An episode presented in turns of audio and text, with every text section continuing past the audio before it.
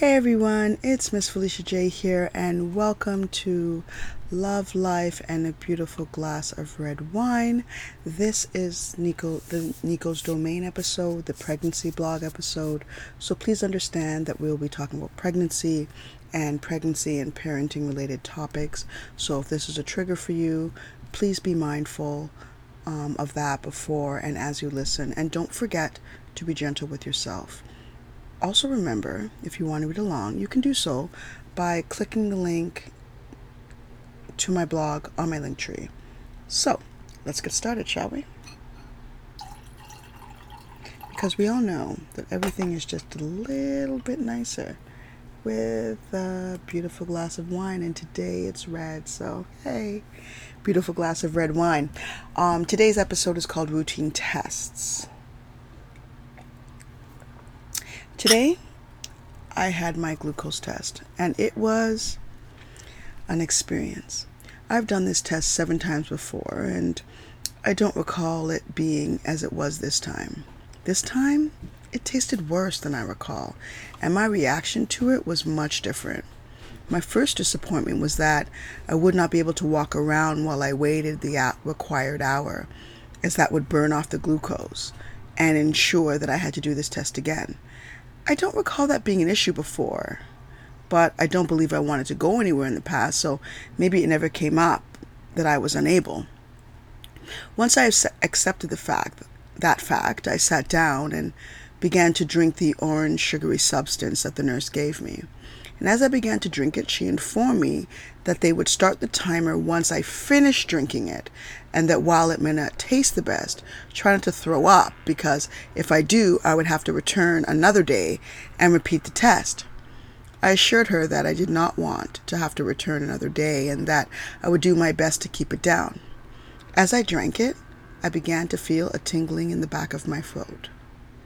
Throat. Then my tongue began to feel numb. All of these sensations were new to me, as I do not recall getting them in any of my pregnancies in the past. Then my eyes began to water.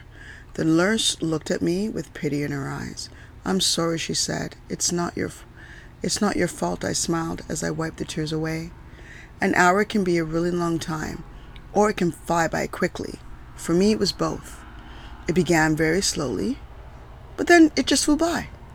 I busied myself with conversations, and it helped to pass the time. About halfway through the hour, I began to feel dizzy and nauseous.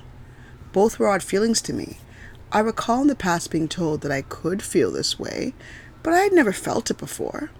The dizziness was surely not ideal, but I was sitting, and so while it didn't feel good, eh, it was a minor annoyance. My true concern was the nausea. If I threw up, I would have to do this again. And I barely ate. So it would just be the sugary substance I would be throwing up, and it, that felt like just such a waste. I sat down and tried to steady my mind to help the feeling pass. Thankfully, it did, with no incident.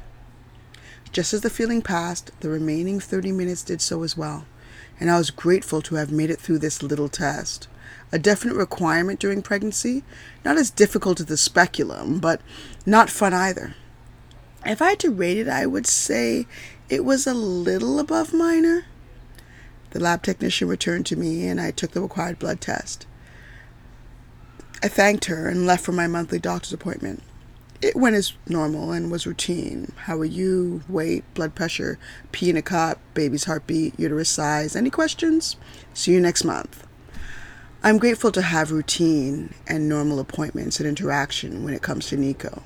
And this pregnancy, because that means all is well. And that there is no cause for concern because, as we all know, and as I've experienced, when things get exciting in pregnancy, mm, it's not always ideal. That's it for this week, everyone. I trust that you enjoyed this episode and that maybe you learned something you didn't know before, or that you learned you weren't the only one. Either way, whatever you got from this week's episode, I trust that it served you. And remember, everyone, that your flame, your fire, it will always burn. Lighting someone else's fire will never diminish yours. It will only create a larger, larger fire.